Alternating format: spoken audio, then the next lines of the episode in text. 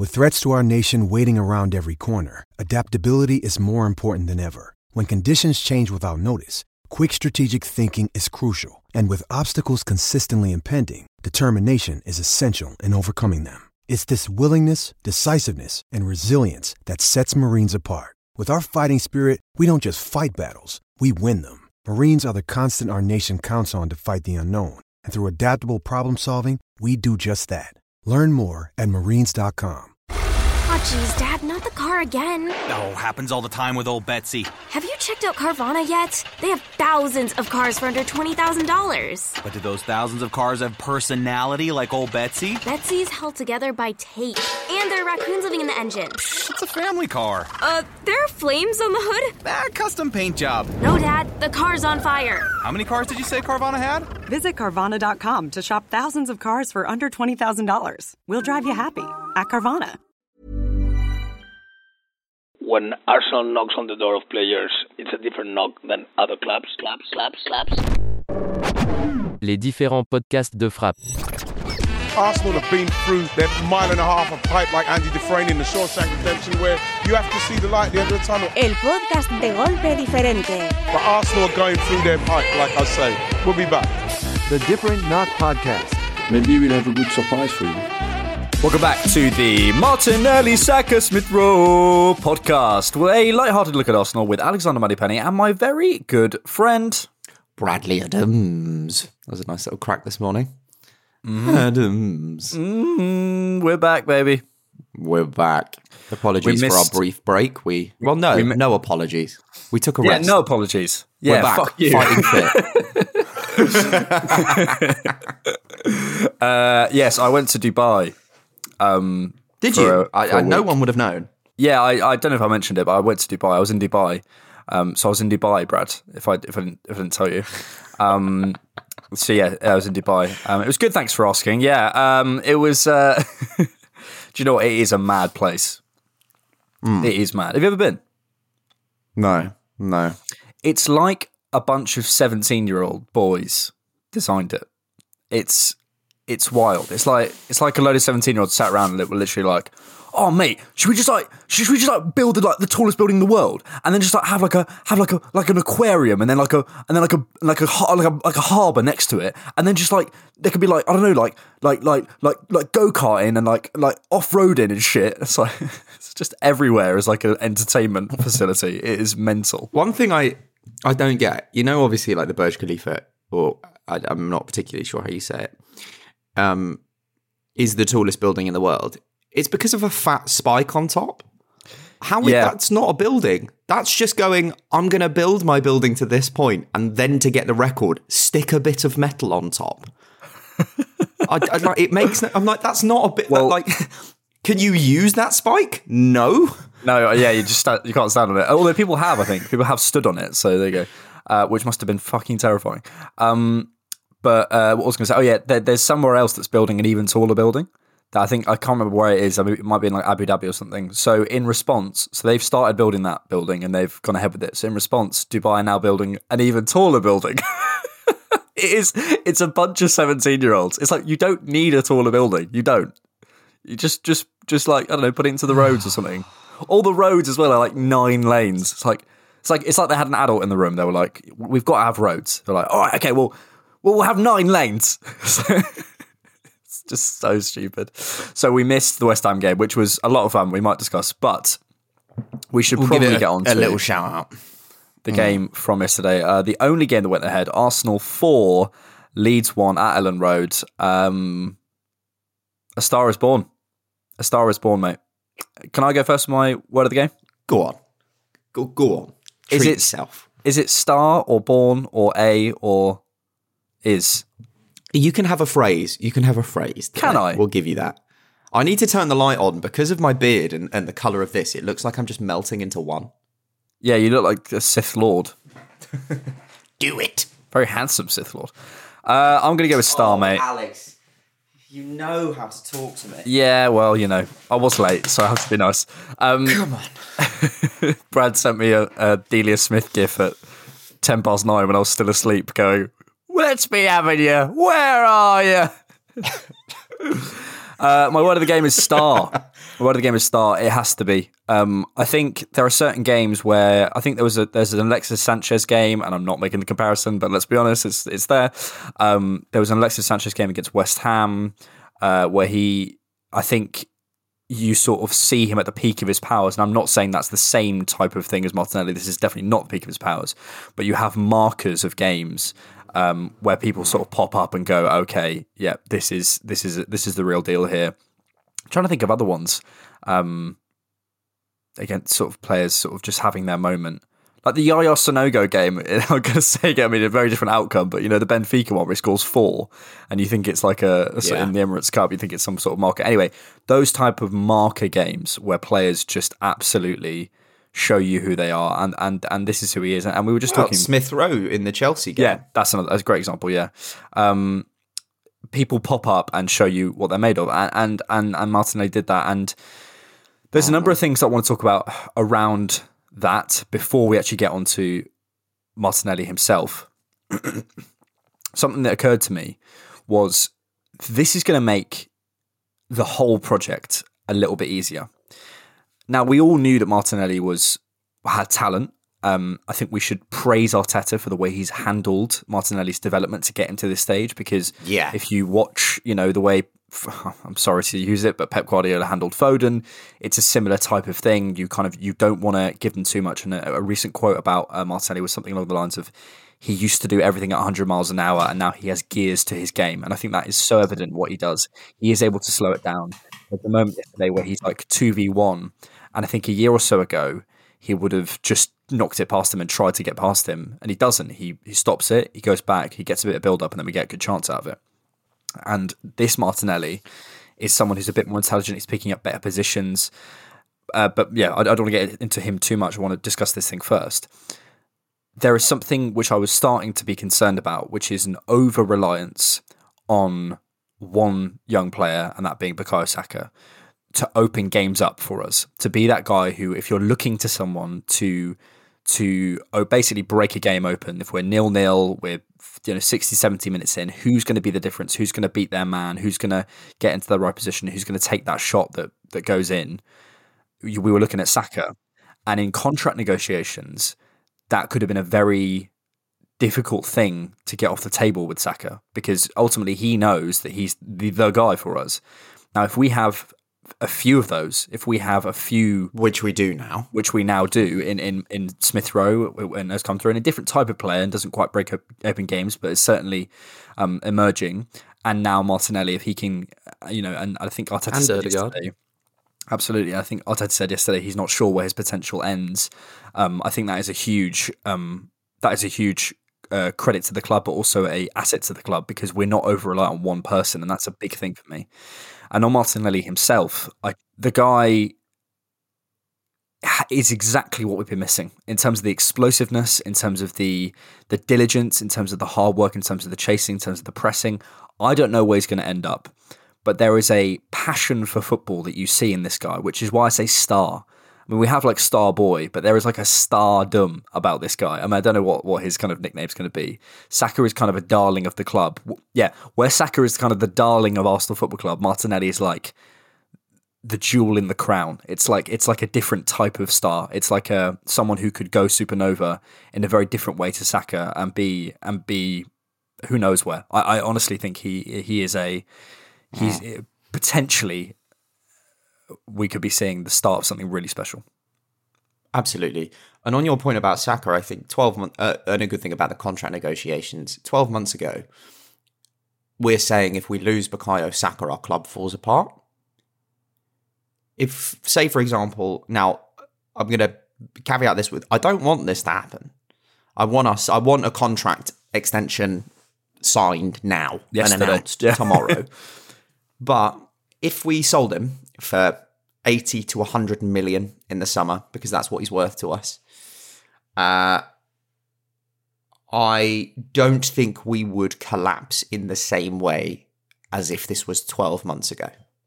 You know, we have other young prospects to put to put kind of at the forefront who are doing really well, and also that is a big thing in contract negotiations.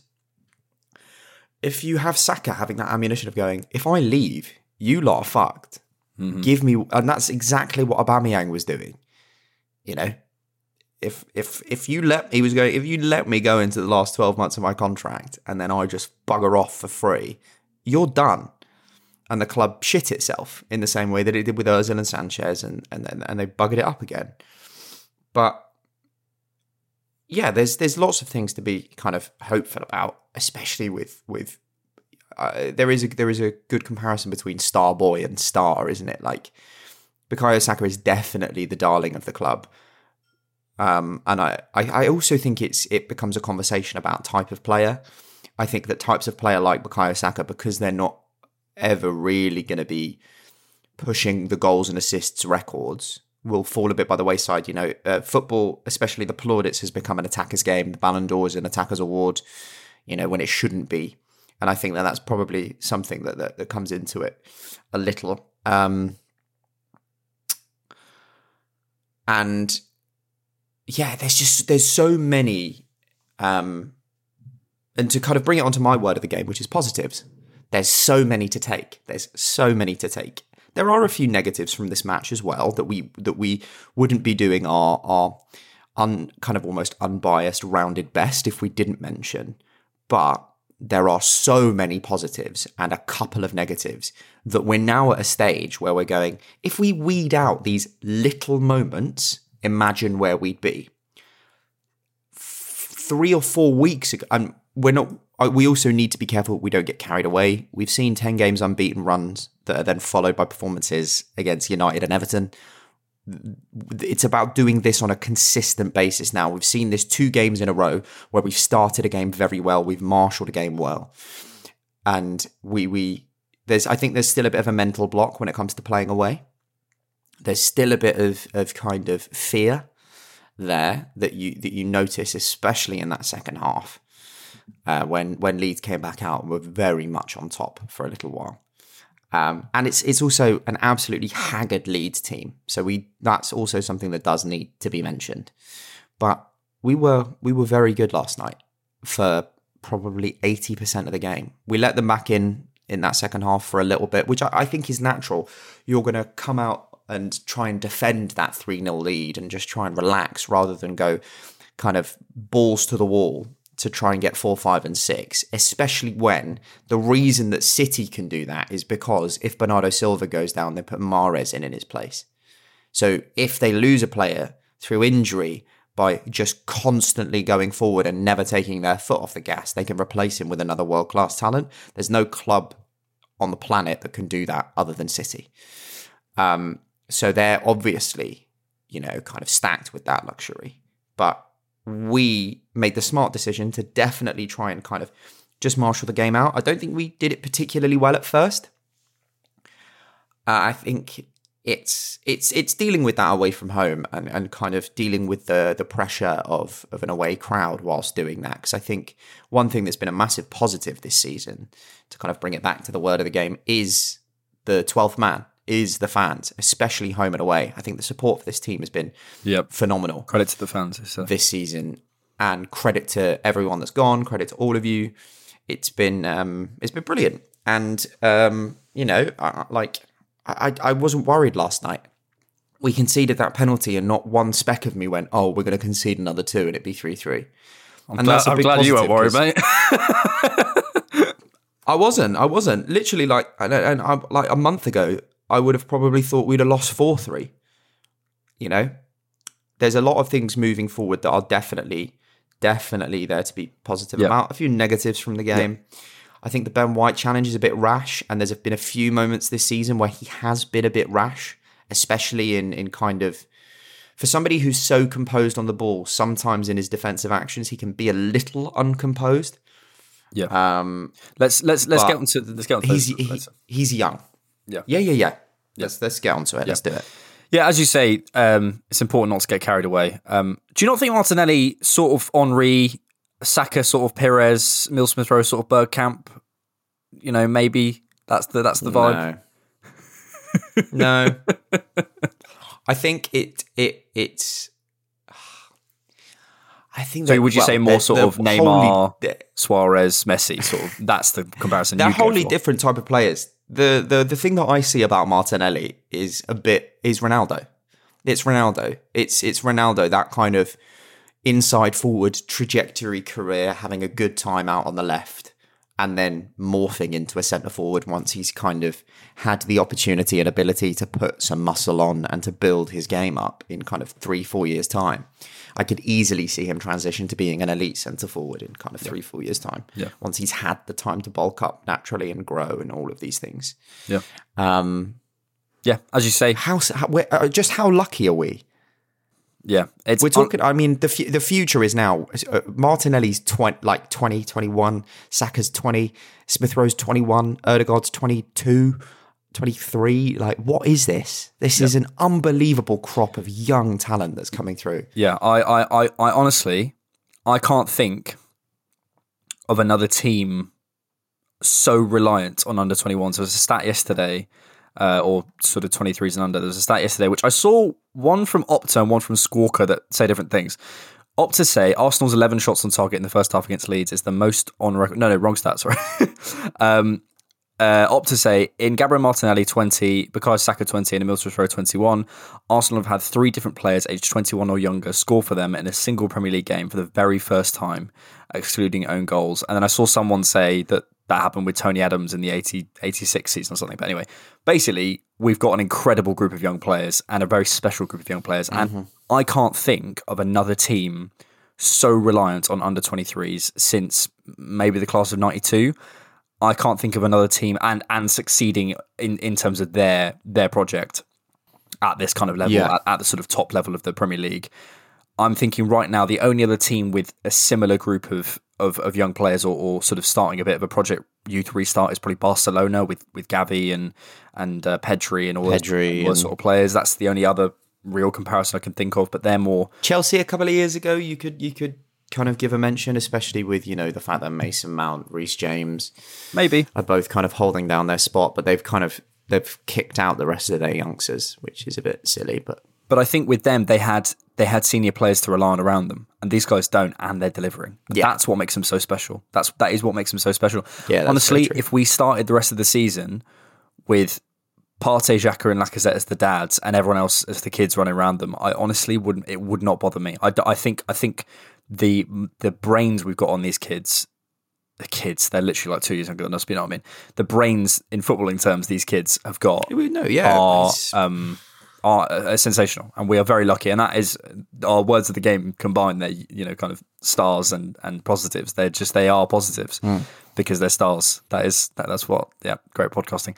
Um, so and I think one thing that's allowed I think one thing that's allowed them to flourish as well that we have to give credit to Arteta for that I, I kind of texted you praising him yesterday is he's built on the most part a very fair meritocracy.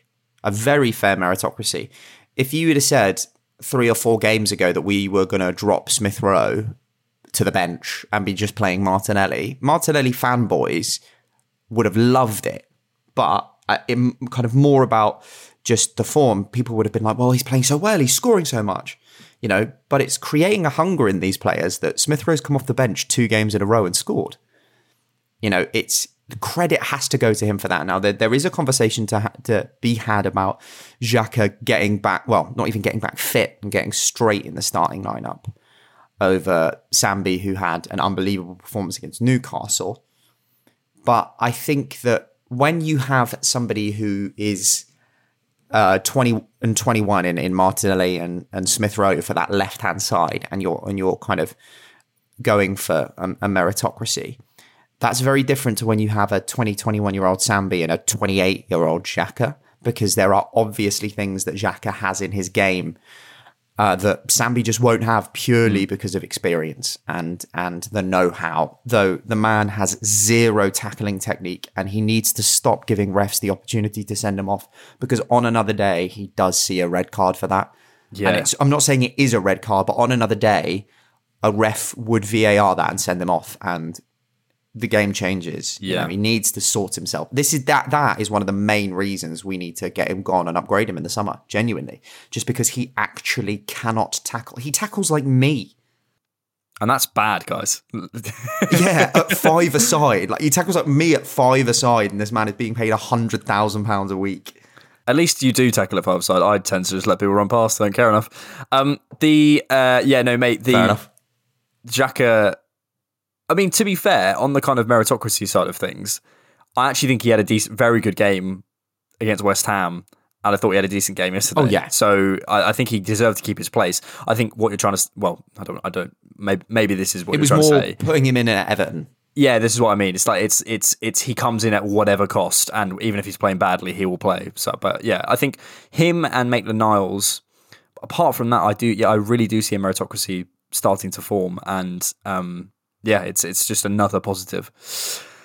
Let's get on to the game. Um, Let's do it. the the Leeds lineup. Now, maybe I'm being harsh, and yes, absolutely, they they had a lot of issues in terms of their, their injuries, and Bamford and Phillips would have started.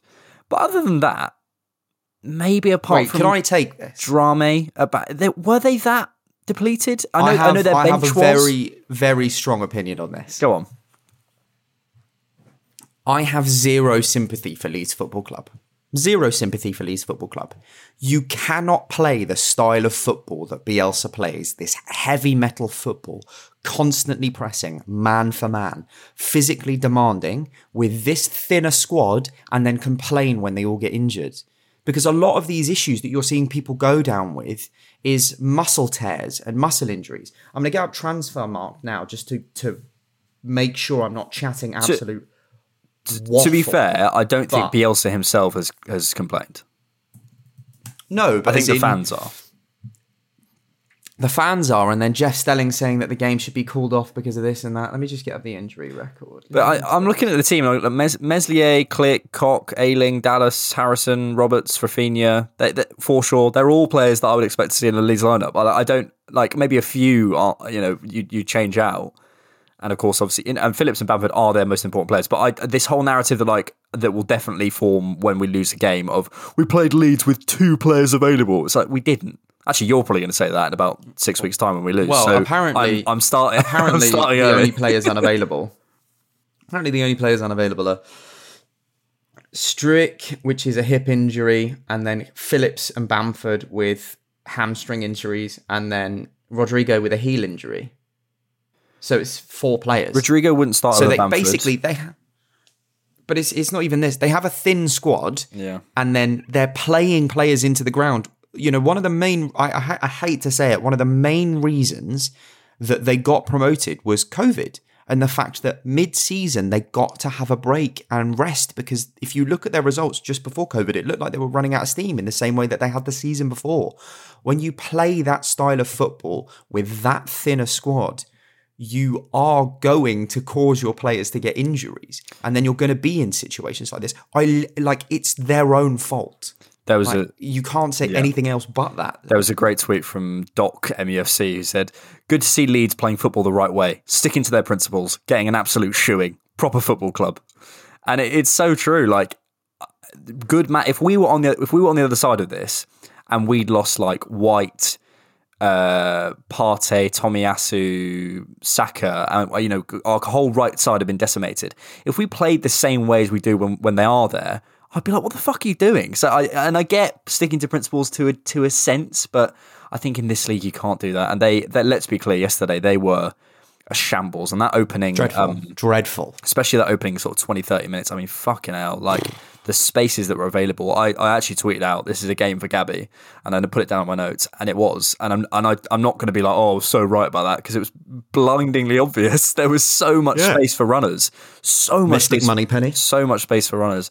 There was a, and uh, you know, against Leeds, it's a day for Jules, right? It's, it's going to be a day for Jules and when they are so depleted and and and they were constantly picking up little knocks little strains little little bits of they, they were constantly going down i just thought this is a team completely depleted. And and they look knackered. They look absolutely knackered. Harrison got a got a knee to the the thigh which looked a bit painful but you could run it off. Just couldn't recover.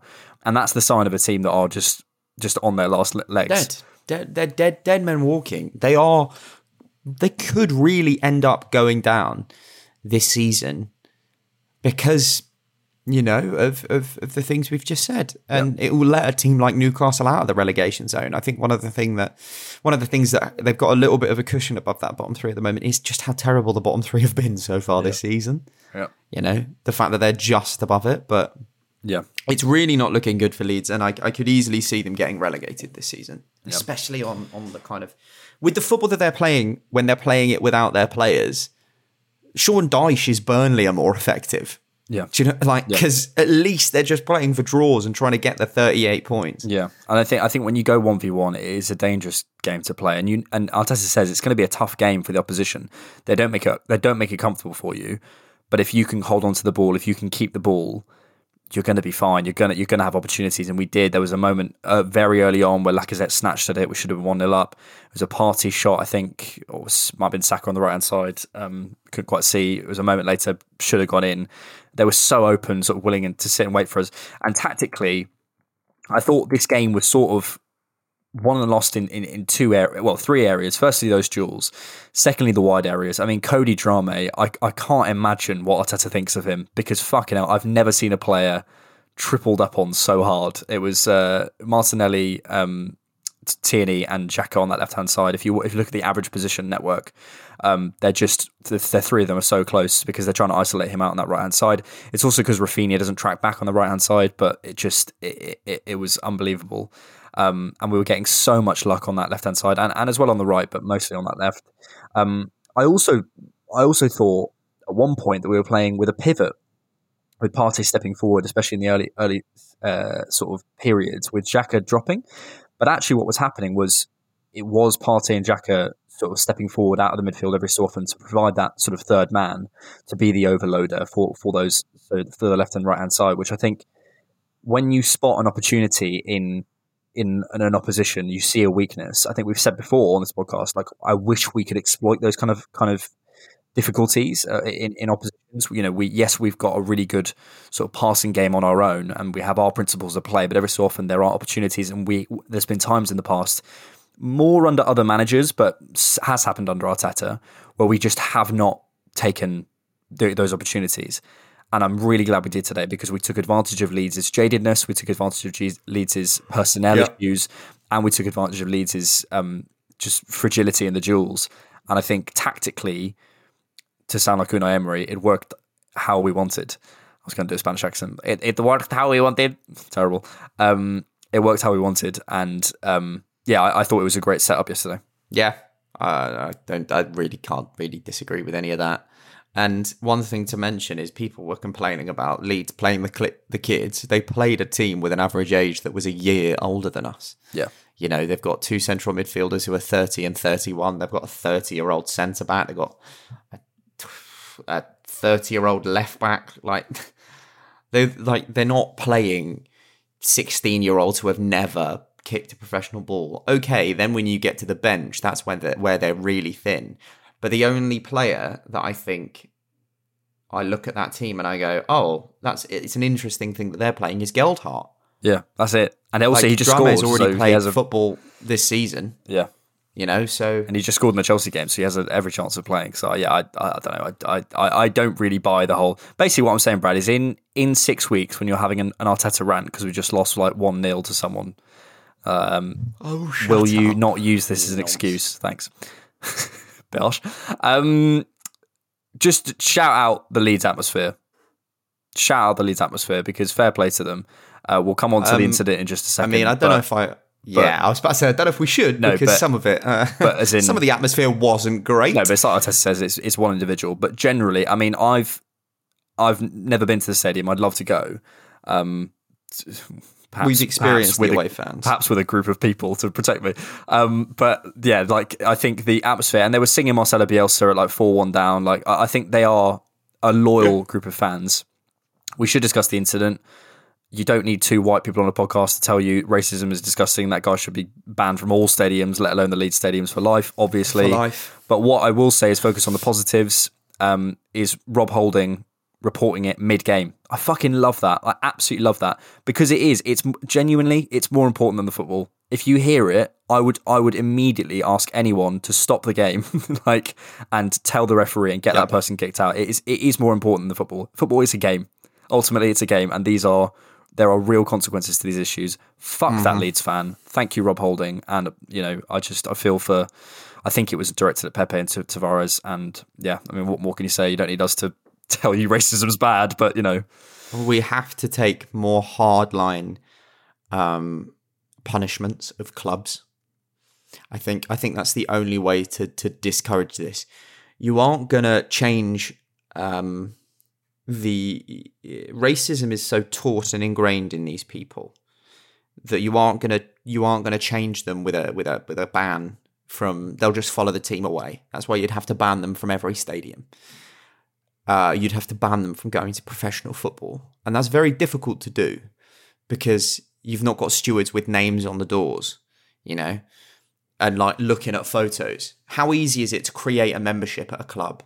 I can create a membership at a club under a different name and probably walk into the stadium after a ban and no one would know. Yeah. We talk about these lifetime bans as if we haven't all been to a football stadium and the stewards are about as useful as a chocolate fire guard half the time. You have to punish clubs, I think. I think you have to you have to and it's it's unfair because obviously what have Leeds done to deserve a three point deduction?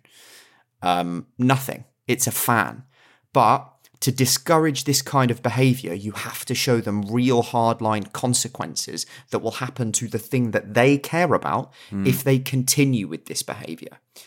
And because the punishments are so lax for these people, you have to do it to the clubs because the club is the only thing that you can punish autonomously yeah, I, I, I, don't know what the answer is. I that's a possibility, 100%. I mean, I wonder whether it's like, you know, you shut sections of the stadium and, you know, because, I mean, imagine how many fans that would piss off and you that's what you want to do because then they know if you do it again, kind of thing. Um, I don't know. I also don't want to label a whole fan base in a certain way because it, it, it, is, it is such a difficult thing. I suppose what I'd say is I think there has to be a numerous types of punishments and numerous ways you can be punished depending mm-hmm. on the mm-hmm. situation. Um, you know, racist chanting. Stadium bans do nothing. Well, well, I think it's one of the one of the many punishments that should be involved in this kind of thing.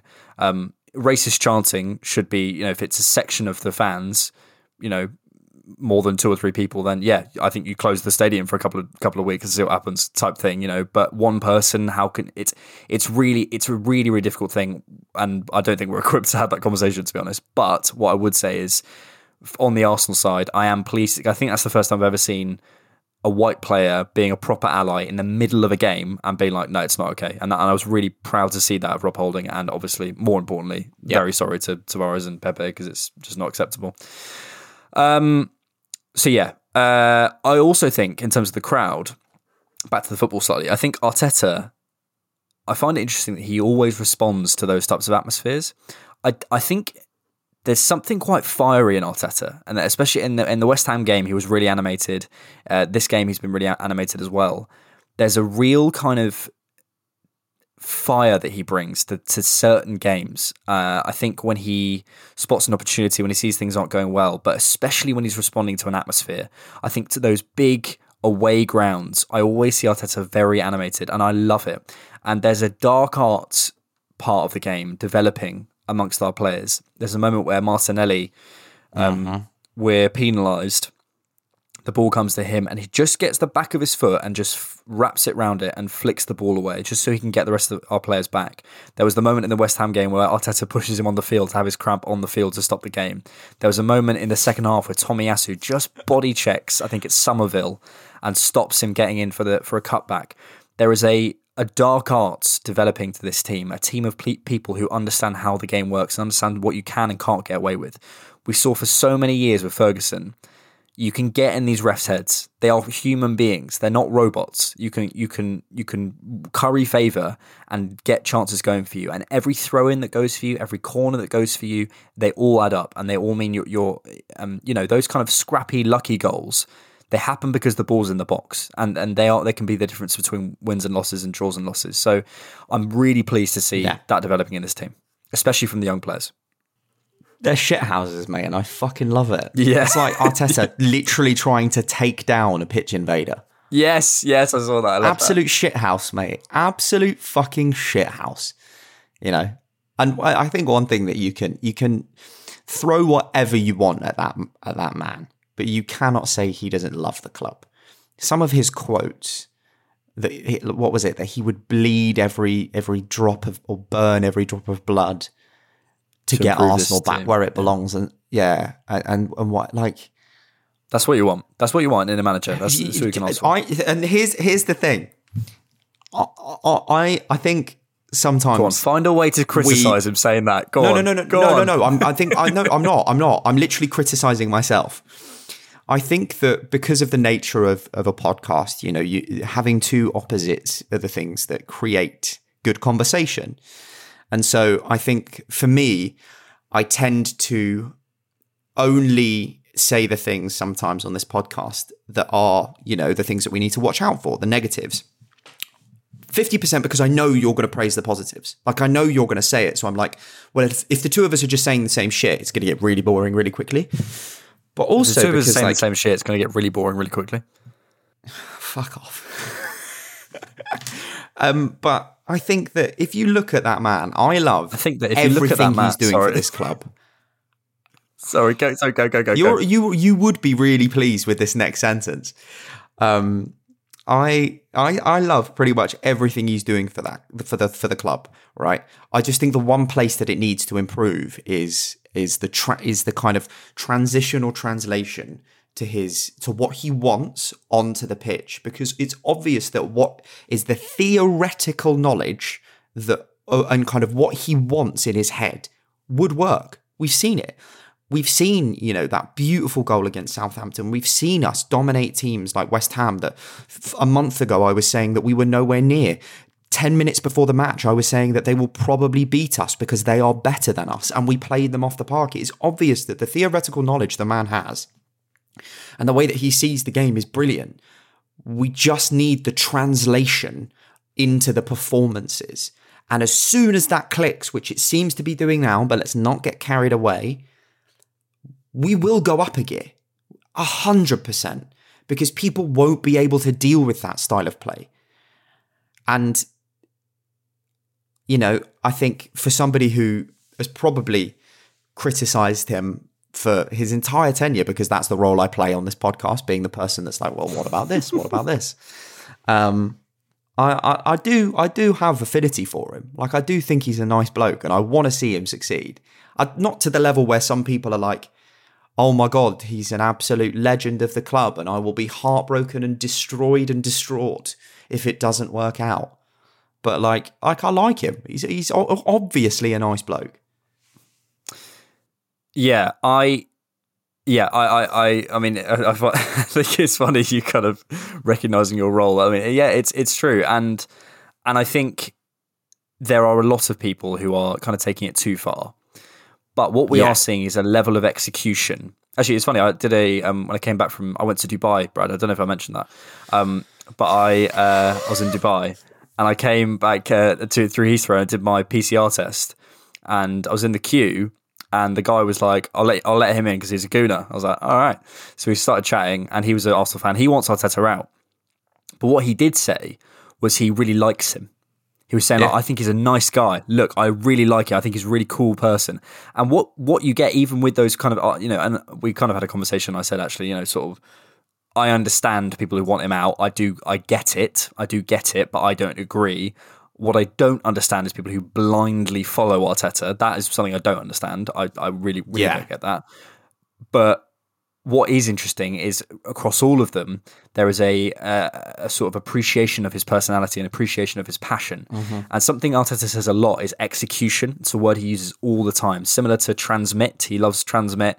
He loves energy. He loves all that sort, all that sort of stuff. And he uses these. And this is an audio platform, so this is terrible. He uses these these hand gestures. You'll never know what that is. Um, a lot and. It's all about, but that's all the spaces, mate. That's all like the, the movement of the players, and yeah. Um, uh, yeah, anyway, he he loves kind of the execution, and that's the next stage: the consistency and execution in the plan, because we see it in moments. There, we see it in moments, and we see it in flashes, and we've seen it across. You know, for example, the West Ham game, we saw it probably eighty-five percent of the uh, percent of the game, ninety percent of the game. But we need to see it consistently in execution, and we need to see it yeah. when we're not when we're not allowed the kind of space that we normally have. We need to see the technical security Yeah. stay. We need to see the plan stay. We need to see when we actually do get out to kind of to kind of get those quick interchanges and get around the corners, overloads in the right places, all that sort of stuff. But look, positives are positives. Um, hundred percent, and he's so handsome. He is. Also, it's one of those things. If he succeeds, ex Arsenal Oh, player, it's gonna be it, no, Do you it's know gonna be beautiful. Like the thing is, it ex Arsenal player. captain goes like, to Pep Guardiola, learns, bit defeats the master. Oh, I'd love that. And it's so and comes back and wins Arsenal the first league in 20 years. You know, I like there is a there is a beauty to the story, and I would. Here's the thing: I would love it if he succeeds, but I won't be distraught or heartbroken if he doesn't. Like because there isn't as much of it. Like I think if this was an Henry or somebody who holds such legendary status at the club. You know, it's it's very different, and I think there would be some, you know, real hearts broken if he didn't succeed. Um, but I think that's a positive for him as well because I think it maybe takes the pressure off slightly. The fact that you know he wasn't exactly part of this unbelievable era for Arsenal, winning titles and blah blah blah blah blah. Yeah, you know, yeah, no, for sure. Um, early chance for sort of looking at the incidents in the game. Early chance for Lacazette. I'm just watching the back now. A lovely threaded ball from Ødegaard. I think sometimes when there's when we think about chance creation, the easiest chances, or like I think it's the highest possibility of of, of goal or highest xG uh, chances are basically cutbacks, and often we forget about the sort of slid through balls from cent- centrally because they don't really happen very often. But in this game, Ødegaard was getting a lot of joy there. Lacazette doesn't take it very well. Should should should shoot. I think, and then I think it's Partey who um, doesn't get the shot off. I do want to credit both Ødegaard and Lacazette in this game because uh, firstly I thought Lacazette again held the ball up really well, um, ran hard for the team, which he doesn't always do. Ødegaard three big chances. I thought he like, always holds space really well. Um, he always picks a good pass. It, he holds it perfectly for the final goal. Um, he's developing a real sort of leadership sense. Um, and yeah, I, I, I just want to credit both of those and come back to Lacazette Mhm. for the goal because without Lacazette's industry to go back in for that challenge after holding the ball up very well, and obviously we lose it, but um, I think it's Xhaka who gets tackled. I don't think it's a penalty. Yeah. Lacazette then challenges. it's on the, the it's outside the box anyway. I think it's Forshaw tackles, um, and we get the goal uh, from from Martinelli in a sort of dare I say it Henry esque fashion. Um, so credit to Lacazette on that. Um, only real chance for them was the Raphinha shot, really, where he's one on one with Mhm. Tierney. Um, probably could have done better. I think it, I think that's at one 0 um, and they didn't really trouble Ramsdale otherwise. Um, a lovely, lovely slid through pass from Xhaka for the goal for Martinelli. I mean, it's it's Beautiful gorgeous. Finish as well. Central, uh, yeah, takes it well. Good first touch. Holds off. I think it's um, Summerville. I don't. I'm going to say every Leeds player is Summerville, and the chip over the keeper is just. That's the whole uh, uh, on the instant reaction uh, to the Arsenal Vision podcast. Tim Stillman was saying that's the hallmark of a good player, like just the the ability to do that. Good bad players don't score those score those types of goals. He he used the example No. of Shane Long. You don't watch Shane Long running through like that and tripping the keeper. It doesn't happen, and you see that. uh, yeah, fantastic. Um, the Saka goal again comes from a lovely, a lovely moment from Ødegaard playing him through. Get a bit lucky with the deflection, but again, I do want to highlight Ødegaard's role in that goal. Um, just, just really, really, really good work. Um, what else was there? Oh yeah, the penalty. Um, watching that back now, it's rash from Ben White. It's very rash. Uh, do, do you know Uh, what? I love the shithousery of him getting up and like high fiving Ramsdale to pretend Yeah. that he won the ball. It's hilarious. That was very funny. It's such an I obvious did- penalty. Like it's such an obvious penalty. Ramsdale does the clapping. He's like, "Yeah, good challenge." It's it is an obvious penalty. Um, it's one of those you go, "Yeah, pen" immediately, and the VAR always just just confirms it. Um, I, I don't want to form a narrative about Ben White because I think he's done very well defensively, but I think I do think that's that type of challenge. I hope get goes out of his game. But you got to remember he's 23, like or 24 maybe. These things will happen. He's still a young centre back in terms do of happen. things do happen. Um, you know, he's still a young centre back in terms of all other centre backs, so you know he's got time. But um, yeah, that that sort of rashness, I, I do, I do hope goes out of his game. Um, Yeah. The and then the final, and then it's, it's a it's a great penalty. Final goal. What a ball through from Odegaard. Again, I thought if we if we were going to pick a second man of the match, I think it I think it would have been Odegaard. Um, and Smith Rowe's on the score sheet again. It's, it's he's clinical these days. It's whenever he gets in front of goal, he's he's really he's really found some confidence and he's taking the shots that he didn't last season. Look at the work that Arteta has done with Smith Rowe, Saka, Martinelli in those wing spaces. Like it's unbelievable. It's, It's it's really- it's so good. It's really good, and and yeah, I mean, uh, and that's where I think the third goal comes from, just isolating the fullback again. Um, but most of our big chances came came from over there. Most of our sort of ball progression came down the sides. Leeds were sort of letting our centre backs have the ball, which I didn't really understand. Um, but yeah, I'm not, I'm not going to complain. I'm also not going to complain at how many times they gave us the ball. I mean, fucking hell. Oh my god, so stupid. It was mental. And there was some other big chances. There was a give and go on about, I think it was about 60, 60 70 minutes from Martinelli and Saka, where Saka just drags it wide. It could have been, it could have been six or seven. Um, so yeah, we, yeah, but we were the only nervy moments of the game, and maybe we should come on to them, were were the penalty after, or sort of after the penalty. I saw Xhaka telling everyone to calm down, and we did it's difficult because I don't know whether they, we allowed them to come on to us a little bit in the second half, or we. I, I think it's a combination. We slowed the game down a little bit because there's no point going help eleven when you're three 0 up. I think also Leeds were winning the duels better, much better. They were giving the ball away less. Um, so I, I do think it's I, I think sometimes narratives uh, appear where it's like, oh, we were we were terrible in that- second half, and we you know we completely capitulated in the second half. Thank God for the first half. I'm like, it's not quite that, but it's also not quite that we completely controlled it and let Leeds come on to us, and that was all part of the plan. I think there's probably a bit of both, um, and a bit of a middle ground Yeah. to be found. No, I, I agree with you. I think that I'm, I, I, you know, I could, I could try and disagree for the point, but that that there, there isn't, you know, I think it's, it's two things can be true. It is both. We stepped up, we stepped back, we tried to marshal the game out. We didn't do that particularly well. It's not that we capitulated. We just didn't do what we were aiming to do to, you know, 100% of its effectiveness, really. But luckily, we built up a big enough cushion where it didn't hurt us. Yeah, yeah, I think that's that's that's fair. Um, a couple of other things, just a few from the game. Uh, Ødegaard's shot technique or shooting technique annoys me. It's similar to Sambi in that he always tries to place it, and sometimes I'd love to just see a drilled shot. Just a just a small bit of technique advice from uh, a man who doesn't play professional football for Martin Odegaard there, the captain of Norway. So I'm sure he'll uh, I'm sure he'll Sure, he'll listen in and like it. listen in and enjoy that and go, yeah, do you know what? Alex Moneypen on a different odd po- different odd podcast said I should uh, should try and drill my shots. So uh, you know, um, I'm going to give it a go. yeah. Uh, also, Klich and Koch, another seventies copper show. What, like Big Deckers and Suchek? Ing- Ings and Mings. Oh yeah, what was your this? What was yours this week? The Big um, Deck and Suchek. Big Deck and Suchek. Perfect. We they were creating so many double acts here, but I think Klich and Koch, surely, or Koch and Klich maybe. I don't know. We'll see. We'll see. We we definitely won't. We'll, We we'll probably won't. We absolutely won't, but fine.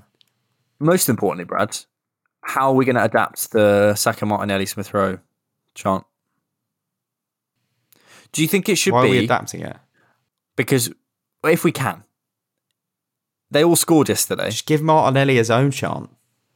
Yeah, uh, but I I think we could do a, you know, you could do Martinelli, Saka, and Smith Rowe, or I prefer Saka, Martinelli, Smith Rowe. Saka Martinelli Smith Rowe. Yeah, I think that works better. fits. Saka Martinelli Smith Rowe.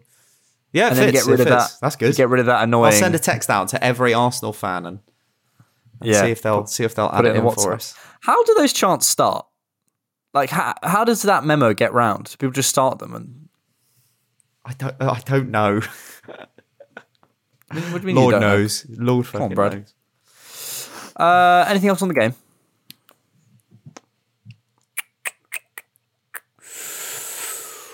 Uh, oh, do you know what? I feel really bad for Meslier because that, that goal is getting peppered. In the last two games, they've conceded 11 goals, and he, he made a beautiful double save against City, only for John Stones to be left unmarked in the area. What's going on at that club? Uh, let's move on. Yeah. Something. it's the first time since 2016 Arsenal spend Christmas Day in the top four of the Premier League. Um, and Arsenal's 11 shots on target in the first half against Leeds is the most on record since 2003 2004 in the opening 45 minutes by any side in a single Premier League first half. But someone, someone at Squawka said it was six years ago, so I don't know. But anyway, basically, there's a lot of shots on target. That's what that's what we can say. Um, Very good. Very nice. we'll see you. After this. At Carvana, we're in the business of driving you happy. And with the widest selection of used cars under $20,000, you're bound to find a car that'll put a smile on your face. Carvana gives you control by letting you customize your down and monthly payments. You can browse tens of thousands of cars online to find one within your budget, and you won't get surprised with any bogus fees. Visit Carvana.com or download the app to shop for a vehicle. Carvana will drive you happy. Availability may vary by market. News and views. Welcome back to News and Views, where we give you all the news and all your views, but mostly ours. Just a quick reminder that if you do enjoy these podcasts, please subscribe, turn on notifications, leave us a review, and if you can, uh, no, what do I say? If you like, you can support us on Patreon. Wait, that doesn't make sense. If you like, you can support. Well, I'll just say if you can support us. Terrible script writing. And if you can support us on Patreon, then you can. No, that doesn't make sense. If you like, you can support us on Patreon, where you get access to ad-free and filmed versions of the podcast for just five pounds a month. The cost of a coffee, really? And for one-time support, head to buymeacoffee.com, where you can Buy me a coffee. anything you can give helps the podcast. The links are in the show description. At Lil Rian on the Ben White incident. That was Cedric's fault, not his. A normal professional defender would have made the same type of tackle, not Ben's fault at all. Cedric left way too much space. Yeah, mate. The uh, the problem is, is you left me in the kitchen. It's not that I cooked a bad meal. The problem is you left me in the kitchen. So that's that's your issue, really. If any, if anything, it's your fault I cooked a bad meal. I was left in the kitchen and I can't cook. So, oh, oh no, I can cook. I'm a professional cook. God, God almighty. Did enjoy that one. Uh, passing I have, a, I, have, I have a, I have, wait, I have a tweet from Eddie Longbridge. If Mikel Oh, yeah. Arteta launched his own brand of aftershave, he would be a billionaire in under a year. Yeah, fair enough. I like the Armani coat that he wears. He's just handsome. He, he knows, he knows how to, how to dress, how to style the hair. Oh, I'm not sure he does. He just. What would you do if you found out it's a wig? I think I think I'd be fuming. I'd fucking. It can't be a wig though. It's too perfect. It's so It's thick. too good. It's it's too good. It's the Lego man. Passing Jacques Wood says, The killer for me is the experienced players should have seen out the second half, no drama, and Xhaka only goes and winds them up and turns the mood completely. It's so frustrating. Yeah. I think there's there's definitely a part of that. You know, there's no there is no need for that challenge on on Raphinha, and the issue is is it's not Xhaka is going out there and trying to make that bad challenge per se. It's just that he does have zero tackling technique. Xhaka isn't trying to wind them up. You know, he's barely got enough brain cells to keep himself passing in the same direction with his left foot half the time. But um, it is just his his lack of technique. Like you, you just can't do it. Like pfft. that's why, like, if he could actually tackle, he'd be brilliant. Like he'd be amazing. But you know, I am I don't I don't if my disagree with you, grandmother had wheels, she would have. Wait, wait, wait, I've got it. If my grandmother had wheels, she would have been a bike. There you go. Got it in the end. I've got If, loads of them uh, now. from- I've, from- I've got I've got Sorry. What? I've got you want your statue? I've got loads of them. So you can call them in whenever you want. Cool, if yeah, my go on. grandmother had wheels, she would have been a bike. There we go. Um, tweet from Duncan Alexander is another one that you get get the sound ready. If Arsenal had beat Brentford, United, and Everton, they'd be joint top of the Premier League right now. If my grandmother had wheels, she would have been a bike. There we go. it works perfectly. I mean, it's true. It is true though. Like it's it's like it's like saying if Watford had won all their games, they'd be top of the league. It's like yeah, they would. So what? like it's, it's a weird, it's a weird, weird kind of uh, argument. Um, what was I going to say? Oh yeah, and Octoguna finally from the on the views. Octoguna says ten out of ten acting performance from Ramsdale when when White was sliding the Leeds player. It, it was. Yeah. It really was. I, I also I'm pretty sure Ramsdale knew it was a terrible challenge, which I which is I do it, I do enjoy. I really Makes me like it even more. Yeah. yeah. I love the shithousery. I love it. We last time um, I was in Dubai, Brad. So we mi- we missed the conversation about Arteta stripping Aubameyang of the captaincy. Now, Oh yeah, fuck. I Um, don't really want to like sort of massively go back over it, but I do. I do want to ask if you see a way back for Aubameyang now, and Nope. what you see the what you see a future. Okay, go on. No, I think it's it's gone in January, um, and I think it's because Aubameyang is not who Aubameyang once was.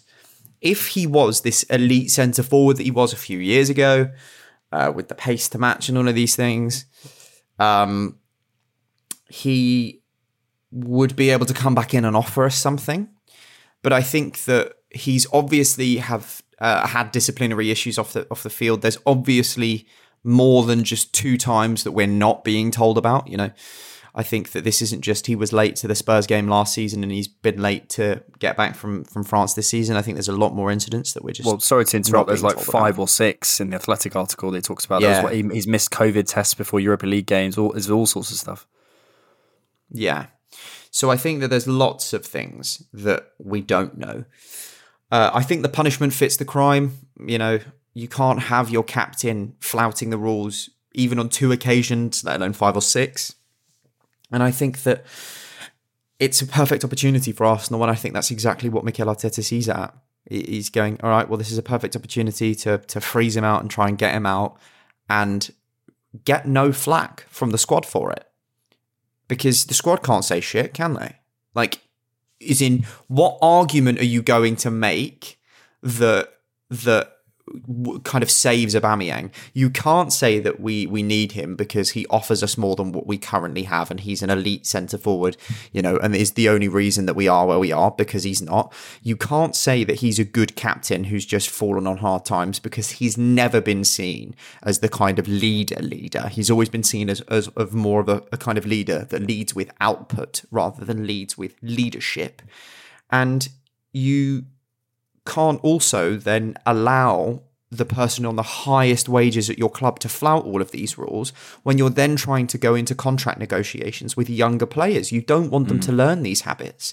So I think it's a perfect time to get him out. If we can get him gone in January to Barcelona for a nominal fee, if not for parties. free, then then it suits all parties because I, I I think he's done at Arsenal. I think it's his own fault, and I I I'm I'm kind of bored of of certain Arsenal fans, Piers Morgan, um, complaining about shit that we've been asking for for fucking years.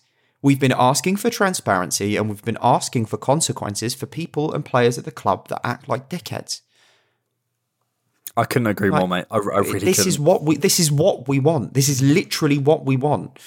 You know, this Yep, is I- I- everything we've been crying out for, and good, goodbye. You know, I, I- Auba said in his um, VT when he signed the new contract that he wanted to be the next legend of the club. Do you think any of the current legends of the club behaved like Aubameyang? Hmm. I yeah, don't. I, I, I completely agree, mate. And I, and I also think, you know, I think I think there is a there is a there's a part of me that goes, well, couldn't Arteta have found a way to deal with Aubameyang? But the game's changed. But he probably the game's changed. But also, he probably and he probably has. has. I think And he what probably has let him go. What what we're forgetting is, you know, this isn't time one or two. This is time five, six, seven, or eight. So there probably has been some internal things that we're just not being told about that he's tried to get Aubameyang back on side and he's tried to fix these issues. It's just if if you try and sort an issue and the opposite person is giving you nothing and doing the same things, you have to then make the choice to go, okay, you're never going to change. You're never going to learn. It's time to move it on. Yep. No, I, I do agree. And I, I think two things, two points to make. One is the game itself has changed in terms of the kind of mercurial talents of old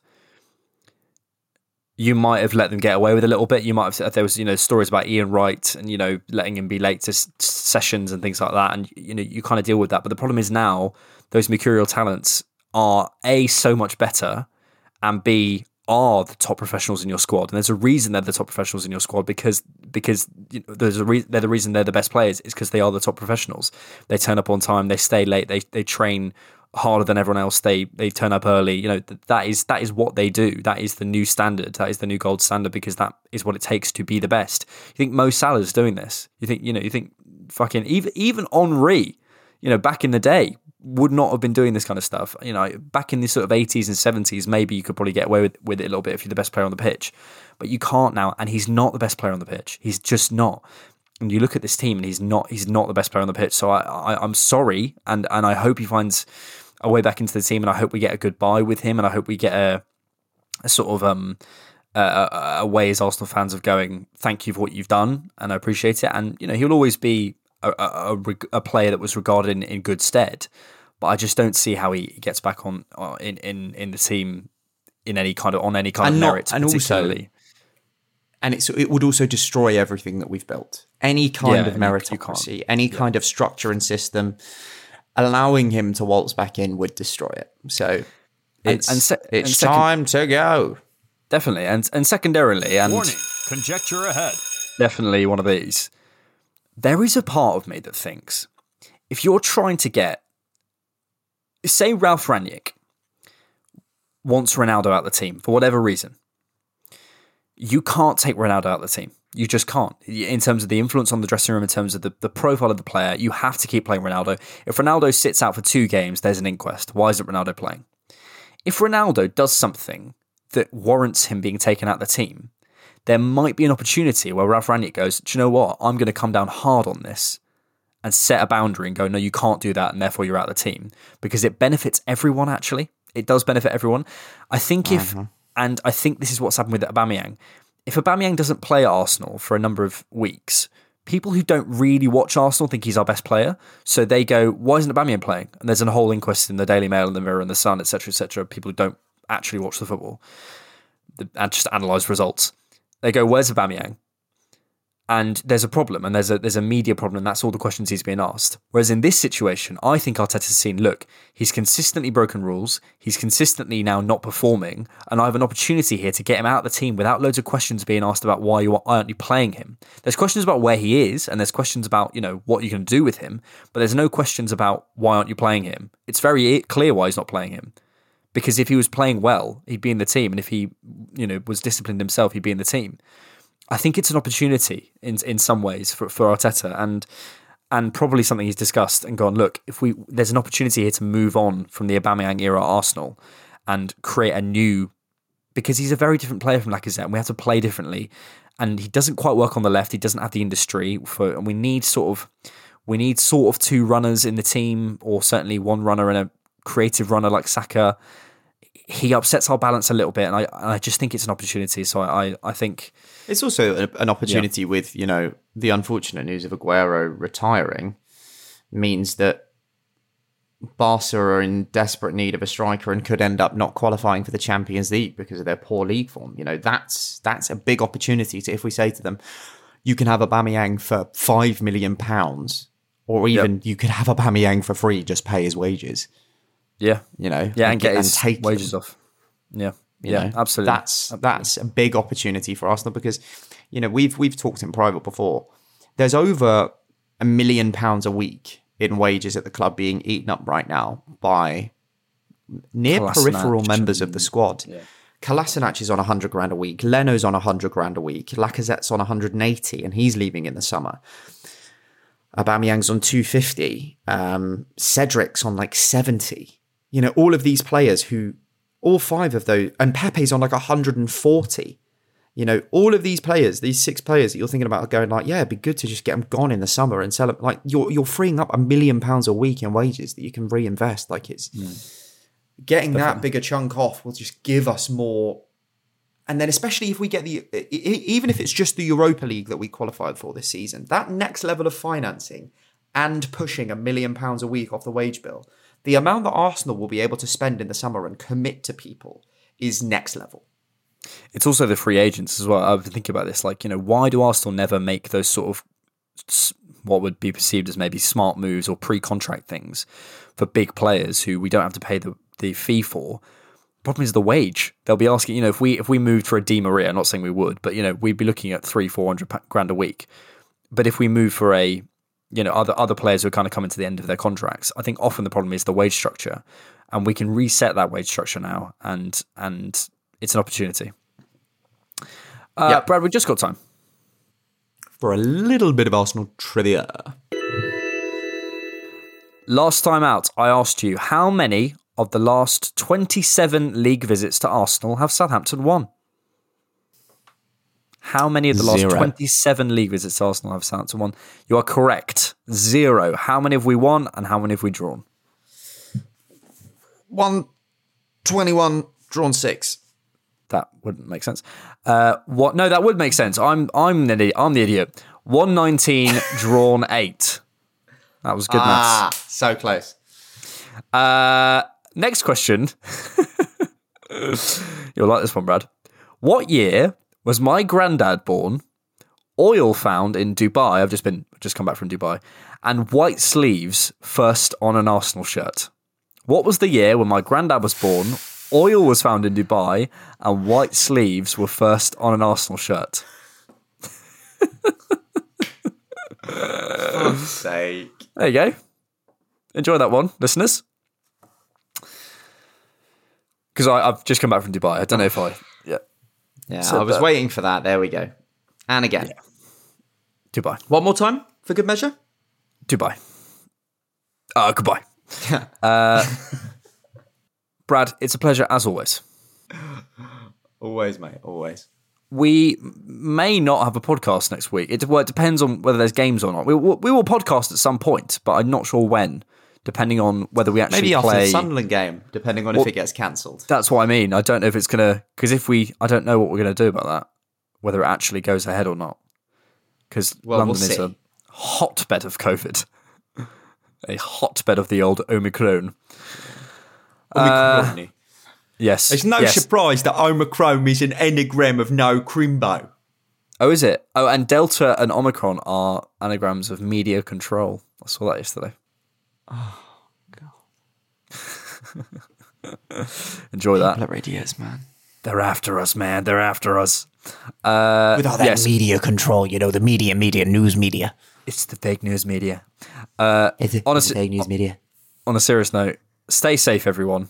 Um, we have a Wear your Christmas mask. special. Get your boosters. Yes, please wear your mask. Please get your boosters. We have a Christmas special coming out. Uh, actually, that's when we're po- that's that'll be the next podcast because that's on Tuesday morning.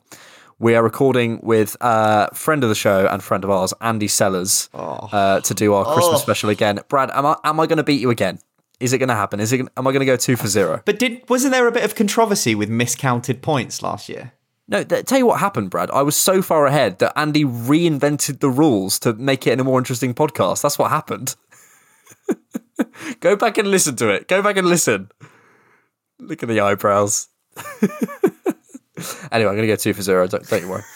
Um, looking forward to that. Uh, we have a lot of uh, stupid, silly, festive fun on the way for you. Thanks, as always, for listening. Keep it different, Knock. Thank you for another good year of Diff Knock. You know, it's been brilliant. Yeah, yeah, we're near the end, aren't we? We'll have to do a little Yeah. review or something. Maybe not.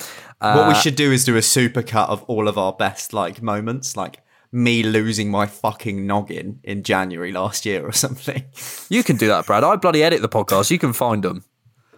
you can go. you- God, could you could you imagine the amount of hours of footage I had Yeah. to listen to? have fun. Uh, if anyone fancies doing that, we would not pay you, but it would it would be fun. Uh, It'd be funny. thanks as always for listening. Keep it different, knock, and we will see you later. Peace. Peace.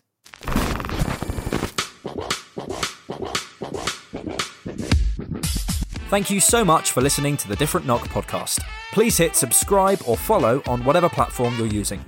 If you'd like to support the show, you can find us on Patreon and buymeacoffee.com, find us on Twitter at diffknock, and visit our website, thedifferentknock.com. Thanks.